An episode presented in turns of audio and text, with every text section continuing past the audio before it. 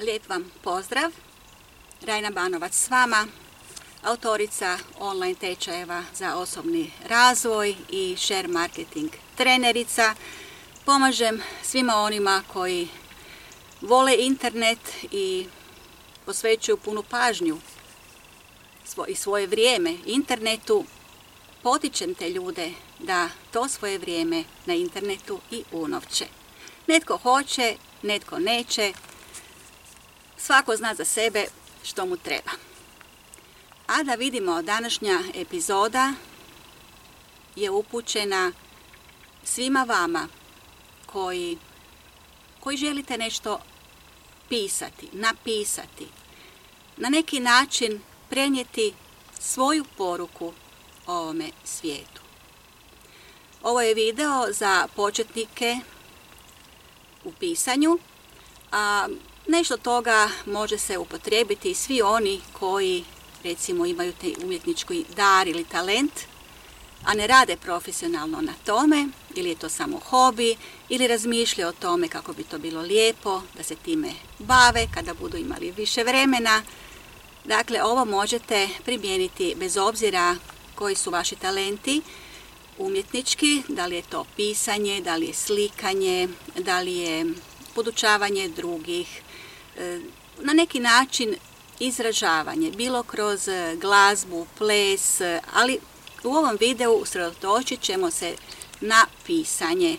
Pa zašto baš ta tema? Zato što je ona meni bliska i želim podijeliti s vama ono što sam ja doživljavala i doživljavam kada nešto stvaram, kreiram.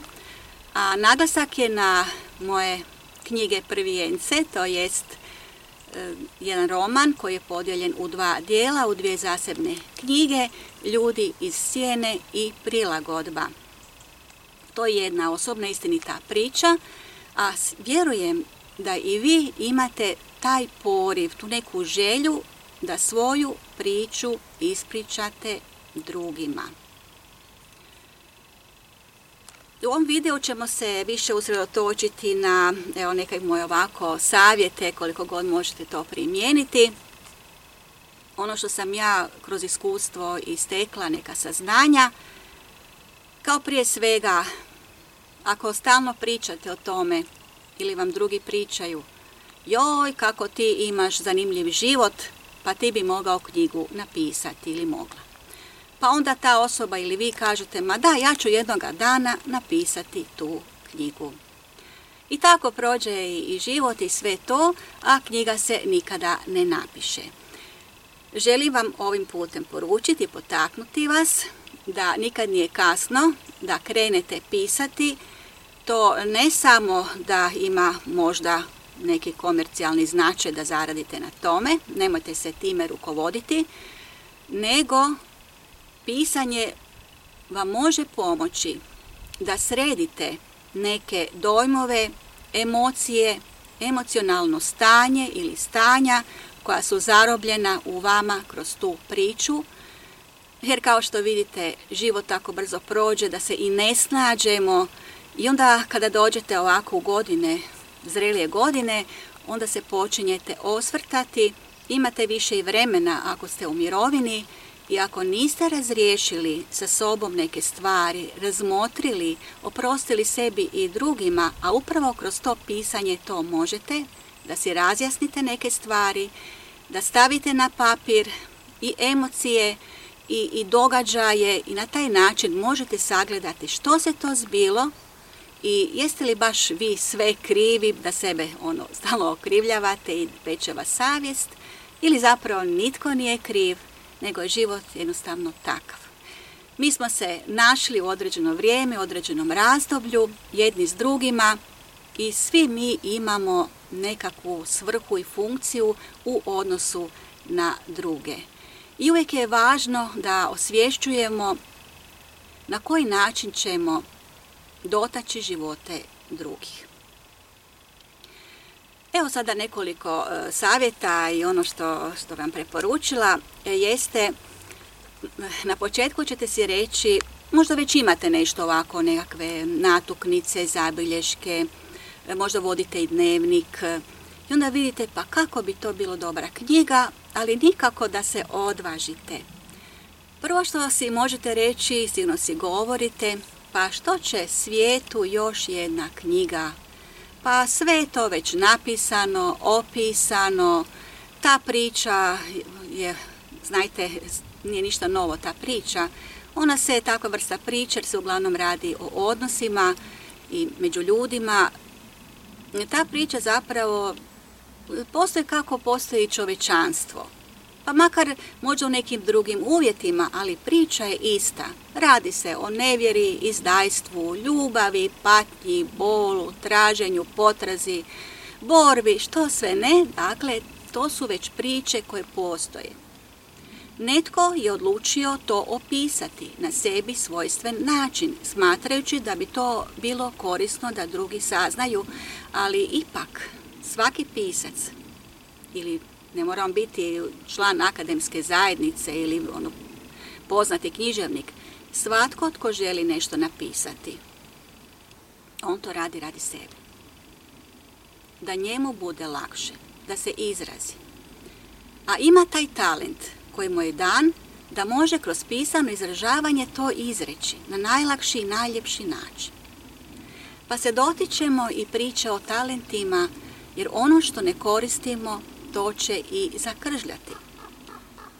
Vaš talent, ako ste i kao dijete kroz djetinstvo i vidite da volite knjige i pisanje i puno pišete i, i objavljujete na svojim, na svojim profilima na društvenim mrežama, to su sve pokazatelji da volite pisano izražavanje i da imate taj talent. Ako ga ne uvježbavate, on će usahnuti vremenom i teško ga poslije pokrenuti i zato je toliko mnogo priča o ljudima koji su htjeli nešto, a nisu učinili. A poslije kažu, više tako nemam ni snage, ni volje, sve to prošlo.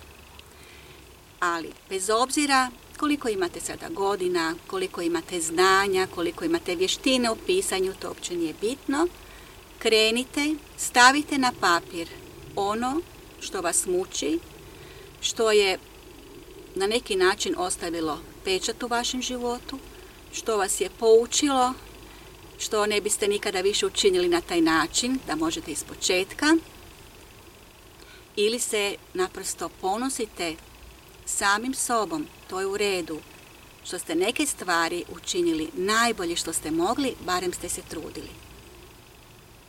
Nikad nije savršeno, život nije savršen, mi smo emocionalna bića i ne može biti sve onako kako piše po nekakvim zakonicima, zakonima i nekakvim e, pravilima. E, ovaj video e, snimam na YouTube kanalu i ako sada to gledate, lijepo vas molim, evo ništa vas ne košta, samo kliknite na like, ako još niste, prijavite se, pretplatite se na moj YouTube kanal pa ćete povremeno dobivati obavijesti. Ako nešto, kada nešto novo snimim, a bit će još toga. Da se vratimo samo na onu priču kad kažete ma šta ću ja napisati još jednu knjigu, sve već napisano ili što ću još jednu sliku naslikati, sve uslikano, naslikano, izraženo, pa tko sam ja, e, tada se nalazite na jednom stupnju, e, na jednom e, umanjenom stupnju samopouzdanja i to je normalno zato što niste poznati književnik, niste ništa objavili, nemate neku potporu neke akademske zajednice i to samopouzdanje igra jednu veliku ulogu. Znajte da svaka knjiga, svako dijelo koje nastaje, ono ima energetski potpis vašega DNK. Svi znamo da je DNK naš jedinstveni potpis, kozmički, i nema ni jedne osobe koja je identična nama što se tiče DNK. Tako da sve ono što radite, stvarate, pišete, pogotovo u umjetnosti, to je jedinstveno. I nemojte se obazirati na to što je ta tema već opisana stotinama milion puta. Vi pišite kao da je to prvi put da se zna u ovom čovečanstvu pišite za sebe, a uvijek će biti onaj dijelić što je prirodan u nama da želimo to podijeliti i s drugima. da drugi čuju za našu priču, da možda iz toga nešto i nauče, da ih utješimo, podučimo. Evo, svatko iz određenog dijela koje je nastalo izvlači neku pouku ili ljepotu ili neki savjet. Vi možete pisati i na komercijalni način, ali sada ne govorim o tome. Što se tiče komercijalnog marketinškog načina, onda je prva ona misao kako da zaradim kroz svoje pisanje i tada ne nastaju prava umjetnička djela, nego možemo reći i kopije, kopija onoga ustaljenoga, makar vi nešto dodate svoga osobnoga. I to je dobro ako se bavite marketingom, pisanjem bloga, pa imate ipak nekakvu tu viziju kako kroz svoje pisanje educirati, podučavati i privlačiti druge da dođu na vaš, recimo, blog, na vašu web stranicu. Evo ja isto pozivam vas na svoj blog rajnabanovac.com, otiđite tamo, e, vidjet ćete više tema, pa vjerujte, sve mi se to sviđa, ja znam da kao marketinški stručnjak bi trebala se usredotočiti samo na jednu temu, tu biti majstorski, ono, i samo to, samo to, ali volim neke druge stvari, pa onda to tako oblikujem, ukomponiram, jer naš život e, treba imati holistički pristup. Nismo mi samo tijelo, nismo mi samo radna osoba e, ili što već, nego mi smo jedno biće koje doista u nama je sadržan cjelokupni taj život koji nas okružuje, u kojem smo uronjeni ovdje na planetu Zemlja. Dakle, kada radite marketinške neke stvari, sigurno da tu bude bilo nešto ovako, ono što biste htjeli da se svidi drugima, nešto što će privući, pa kako da kako da kupe nešto od vas i to je u redu, ali ovdje sada govorimo o vašem umjetničkom izražavanju, vašoj osobnosti kroz neko štivo koje stvarate možda već ili imate tek nekakve zabilješke, možda kakvu kratku priču. Ako ste stručnjak za kratke priče, znajte da se stručnjak onda doista za pisanje, jer najteže je napisati kratku priču. To je najteže, uvijek se nekako izgubimo u tom moru teksta, u tim romanima, makar i to ima neku metodologiju kako se piše, ali ako ste početnik, nemojte se uopće opterećivati načinom kako ćete nešto složiti.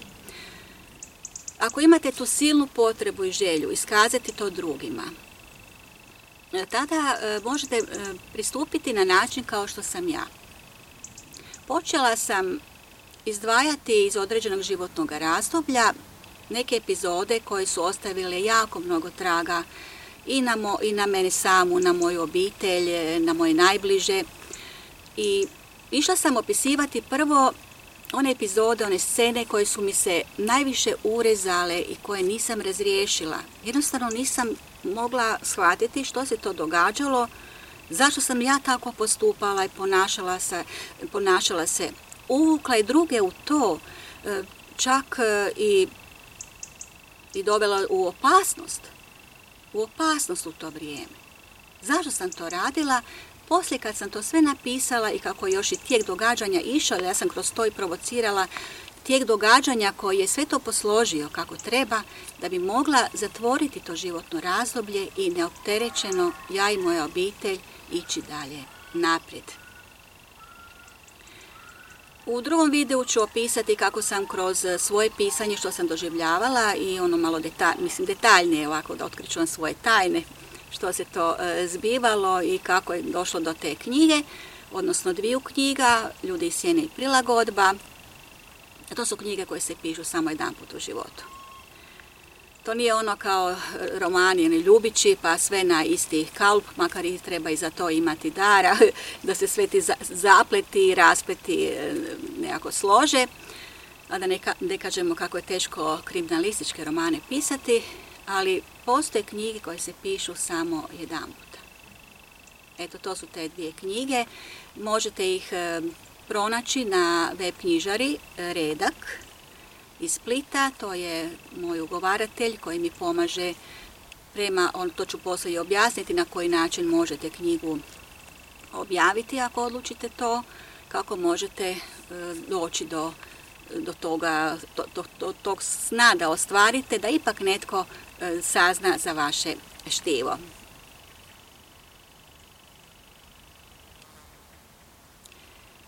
I onda krenete pisati ajde, osnažili ste se, ohrabrili, imate što reći, to ide onaj sirovi tekst, makar je taj sirovi tekst može biti najbolji, jer ide odmah ono intuitivno iz dubine duše. I onda kad napišete određeni broj stranica, dva, tri poglavlja, imat ćete jako, jako veliku želju da to odmah nekome pokažete. Nemojte to činiti. Suzdržite se. Ne trebate potvrdu drugih za ono što pišete. Pogotovo na početku, dok se tek stvara, dok se tek kreira. Dok još niste saživjeli sa svojim tekstom, dok se još niste ono unijeli do kraja punim srcem. Tek ulazite u to. Dakle, suzdržite se, ne pokazujte nikome što pišete, niti nemojte govoriti nekome o knjizi, o što želite i o čemu se radi. To neka bude vaša tajna, vaša ispovijest, vaše ono istinsko, duboko, samo vaše. I tada će knjiga biti autentična, snažna i iscijeljujuća i za vas i za druge koje budu to kasnije čitali. Možete se ovako kao ja, kako sam mislila, dati odmah prijateljima ili rodbini, mami, tati, partneru, djetetu da čita vaš tekst. Nemojte to raditi. Vaši prijatelji, rodbina, oni vas vole. Znači osobe koje ste odabrali da čitaju vašu, u vašoj intimnosti, ili ono što ste možda nekako preoblikovali da se baš vi ono direktno ne prepoznajete, kao da pišete o nekoj drugoj osobi, o nekim drugim ljudima, pa čak ima tu malo i, izmišljenoga, zašto ne malo preoblikovanog da se ljudi ne prepoznaju. Ako baš ne bi bilo to dobro da se prepoznaju, ako se prepoznaju, recite to je slučajno, možete se ograditi i u knjizi, u tekstu napisati svaka, svaka, svako prepoznavanje je slučajno, kako ono već kažu i na filmovima. Imat ćete poriv to pokazati svojoj rodbini, prijateljima, pa možete i to, ali svi ljudi koji vas vole ne žele vas povrijediti. Malo tko će imati hrabrosti da kaže da to možda nije dobro, možda će ti ljudi imati i malo znanja što se tiče pisanja da vam mogu dati neki savjet. Ako ste toliko nesigurni kad već napravite knjigu, postoje ljudi koji koje ne poznajete, ali koji se bave prvim čitanjem. Evo ja se time bavim, ako imate neki tekst, mi se ne, ne moramo ovako privatno poznavati, i, eh, ili se mi samo površno poznajemo ili poslovno, ili ste možda moj student, dakle ja mogu objektivno bez unošenja nekakvih e, naših subjektivnih e, stvari, naših odnosa i da vas ne povredim, ja mogu objektivno reći kako me se tekst dojmio.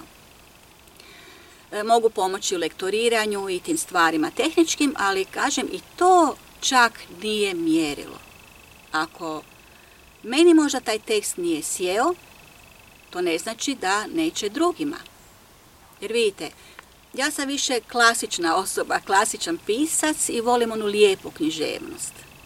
Nisam ona moderna neka ili nešto što se piše kratko ili nekakve riječi, neumjesne, nekak čudne, sleng, to ne, to e, ne pišem na taj način, niti uopće čitam knjige e, takvog, e, takvog izričaja, tako da ja nisam onda objektivna osoba za vaše štivo ako je ono baš na taj način pisano, ali ako pišete ovako, ono možemo reći doista lijepu književnost, e, onda evo tu, tu sam, tu mogu vam pomoći i doista objektivno da vam kažem kako to, da li je čitko, kako kaže pitko, čitko, kako da i dalje nastavite na tom svom putu pisanja. E, sad ima još jedna situacija, sad kad ste već, e, možemo poslije i kad, kako se piše taj e, tijek pisanja, kako ide, e, ajde budemo da ne preskačemo tu taj tijek, tu kronologiju.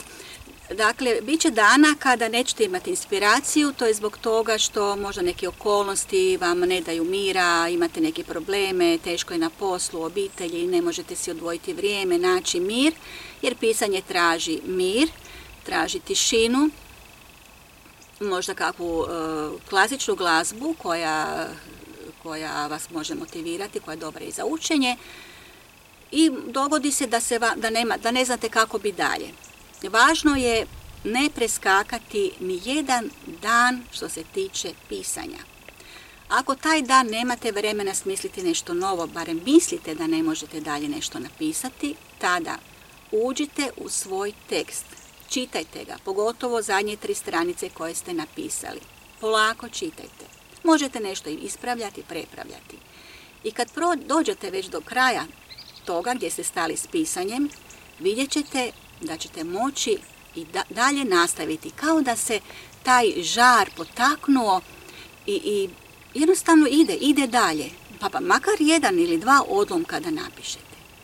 Pisanje je lijep posao, ali traži mnogo rada. Mnogo rada.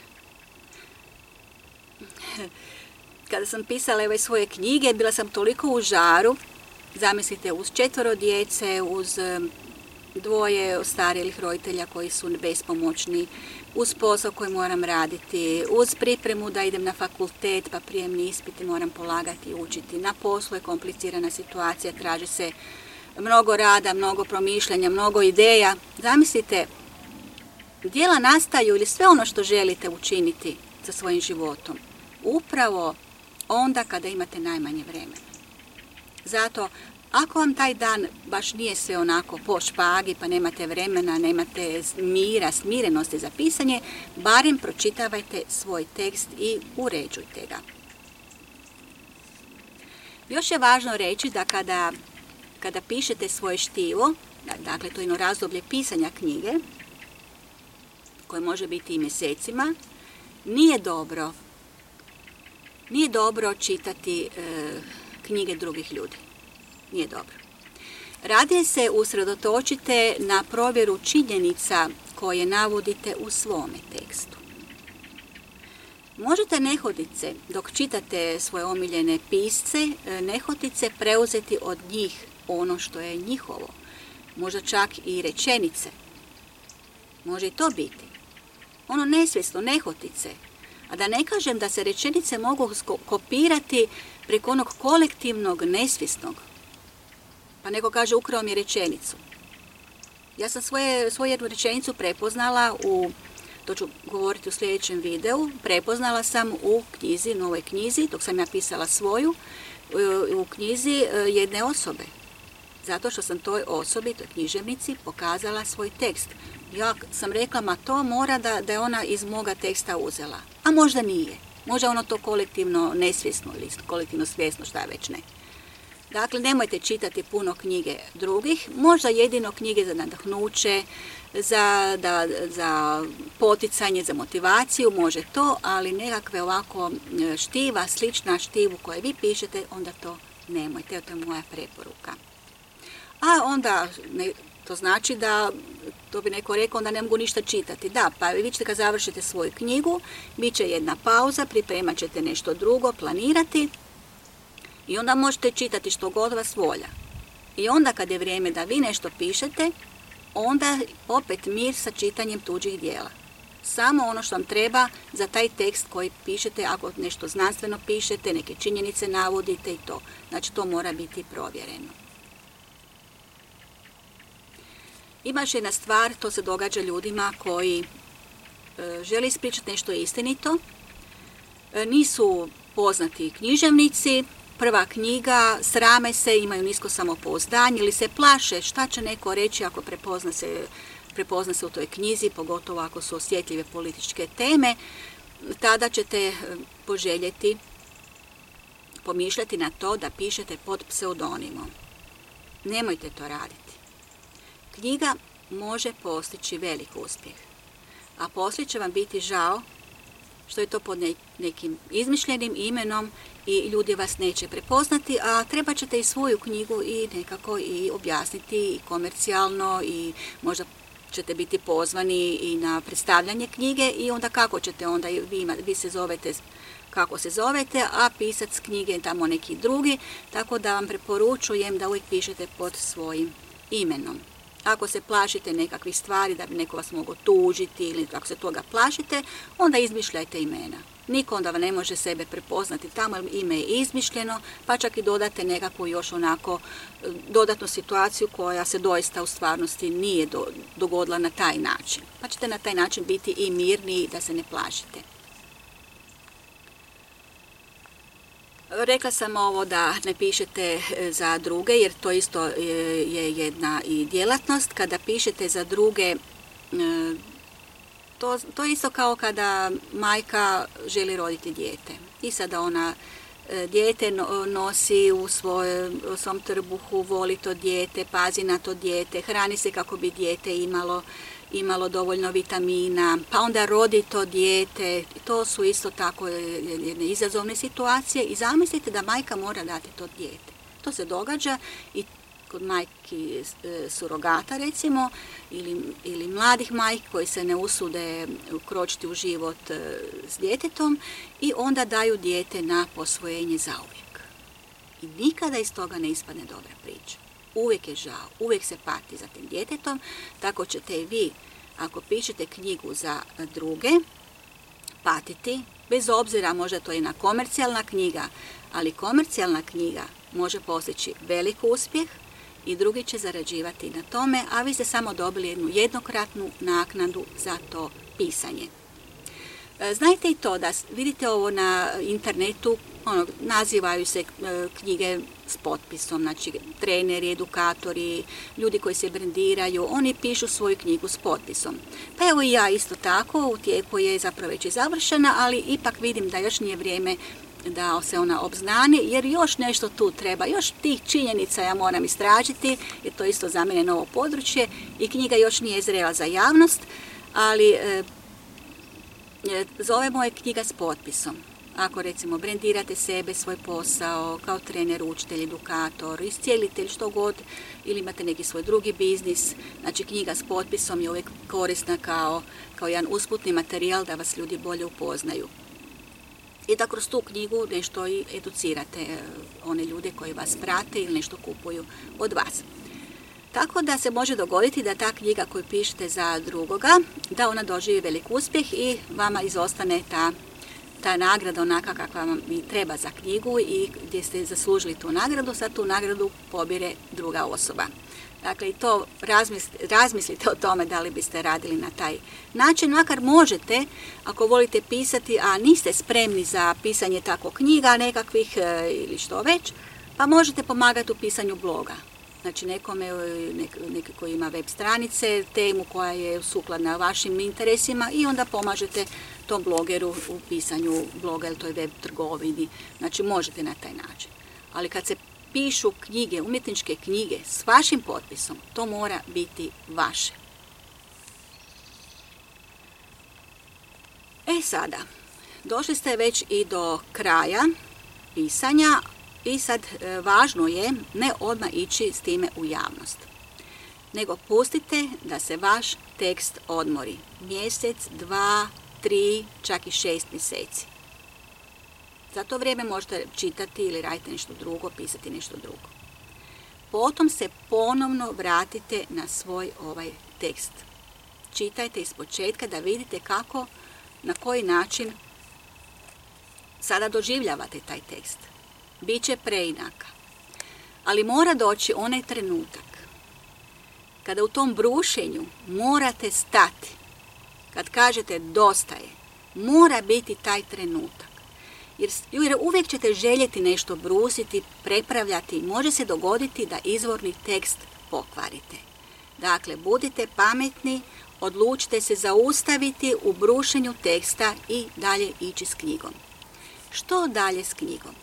Možete tražiti nakladnika, a možete i po svom vlastitom trošku objaviti knjigu preko raznih e, web knjižara, zašto ne? Evo ova, ove dvije knjige su objavljene ljudi Sijene i prilagodba preko tvrtke Redak iz Splita, print na zahtjev. Dakle, ljudi odu na web knjižaru, treba ipak malo i promovirati jer web knjižara ne radi marketing za vas i onda promovirate knjigu, pa na internetu ne morate vi nekakva videa snimati ili nešto, pa objavu tu i tamo i tako to malo o tome kažete i onda e, ljudi kada naruče, znači kad e, kupac naruči u web košaricu tu knjigu, onda tek tvrtka ide štampati knjigu i onda e, tvrtka sve brine za to. I PDV i porez platiti i sve to, dakle vi tu onda nemate nekakve brige, ali morate početno toj tvrtki kad sklapate ugovor platiti određeni iznos, a i tvrtka uzima dio sredstava od cijene knjige da bi, da bi podmirila troškove štampanja. Zato je važno da ne pocijenjujete svoju knjigu, ne stavljajte neku minimalnu cijenu. Pogotovo ako je e, knjiga, vidite da je kad ste napisali, to je velik trud unutra. Nemojte pocijenjivati to, svoju knjigu, to nisu knjige za dolar, dva ili, ili euro, dva, tri. Nemojte tako. Neka vaša knjiga koju, na kojoj ste radili, koja izlazi u papirnatom obliku, ima adekvatnu cijenu, opet ne nešto ono nerealno da se ljudi to ne mogu priuštiti. Jer uvijek gledajte koliko sve bude se oduzimalo i poreza i troškova štampanja, pa koliko će onda vama ostati, pisu zapravo uvijek ostane najmanje, a ista je stvar i u tome da date nakladniku. To su takvi ugovori gdje naravno nakladnik tu zarađuje i više nego vi, i teško je naći nakladnika, pogotovo ako ste pisac početnik, zato jer nakladnicima e, je velik rizik stupati u neke ugovorne odnose sa osobama koje nemaju iskustva u, pisanju, nisu renomirani, nisu književnici. Dakle, onda nemojte gubiti vrijeme puno s njima, nego onda prištedite si novac i onda si odlučite da po, svom trošku e, izdate knjigu, kažem ovo print na zahtjev je baš ono jednostavnije, a može biti i preko Amazona, preko Kindle Amazona ako želite na taj način. Ne znam kako je sada, ali se baš Amazon traži na engleskom jeziku. Za hrvatsko ili ovo naš domaći jezik nije još određeno. Možda je, sada još nisam to provjerila, ali ajde to ću tu činjenicu provjeriti. Da li možemo objavljivati preko Kindle Amazona gdje se može isprintati knjiga, i u papirnatom obliku, bez ovih troškova koje recimo sad imate klasično print na zahtjev kod naših e, ugovaratelja. E, imam i dvije knjige na Amazonu jer sam to htjela isprobati kako funkcionira. E, pomogle su mi prevoditeljice, navela sam tamo imena, drage moje prijateljice, engleskinje koje su se potrudili prevesti tekst, znači dvije knjige, patnje introverta, makar ja patnje introverta i na hrvatskom jeziku PDF obliku isto tako promoviram i možete, i dostupno je, a druga knjiga je više stručnog marketinškog sadržaja. Eto, te, probala sam tako kako ide. Te knjige treba raditi marketing, neće se ništa samo prodavati, mora, mora se, morate vi raditi marketing ili nekoga platiti za to. E dobro, što se toga tiče, da ne bude ovaj video predugačak, da ostavimo i za, za drugu epizodu. E, dakle, ne podcjenjujte svoju knjigu, e, i rekla sam i pišete i one dane kada vam se ne piše. Pisanje knjige je, je rad, kao i sve čime se bavite treba biti posvećenost e, i nemojte imati, nemojte imati zadršku, pišite bez obzira što vam padne na pamet pa kaže ju, ju šta, šta će ljudi reći ako ovo napišem. Samo pišite, ako budete, poslije ćete procijeniti da li to bude u skladu s tim tekstom i, i, i tim modelom koji ste zamislili, pa lako se to makne. I baš treba micati, poslije ćete morati kad se raspišete i te kako se odreći teksta. Neka ne bude sve u jednoj knjizi. Morat ćete kratiti tekst. Jer kad to tipkanje počne, nećete stati. Evo, za sve vas koji biste željeli naučiti i daktilografiju, da nemate problema sa tipkovnicom, evo ja sam isto i član i ovoga, dio upravljačkog društva, e, upravljačkog da, tijela u Hrvatskom stenografskom društvu u Zagrebu, e, stenograf.hr, znači Hrvatsko stenografsko društvo, gdje možete, gdje možete pohađati tečajeve daktilografije, e, a predavanja drže vrhunski majstori i naši prvaci u, na svijetu i u, u Europi, a i na svijetu naši prvaci, tako da ćete doista moći dobiti kvalitetnu obuku dakle Hrvatsko stenografsko društvo Zagreb. E da vidimo, šta bi se još moglo reći? E,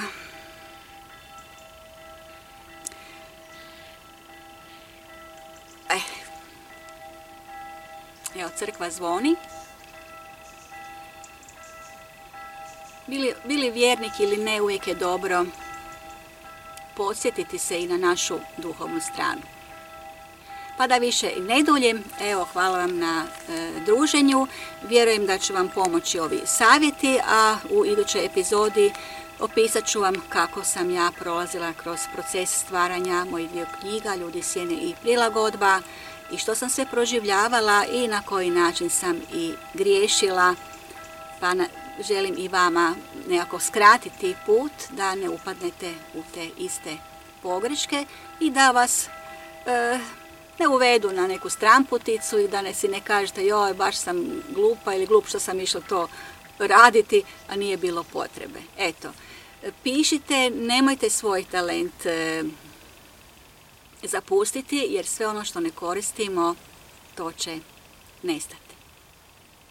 S vama je bila Rajna Banovac.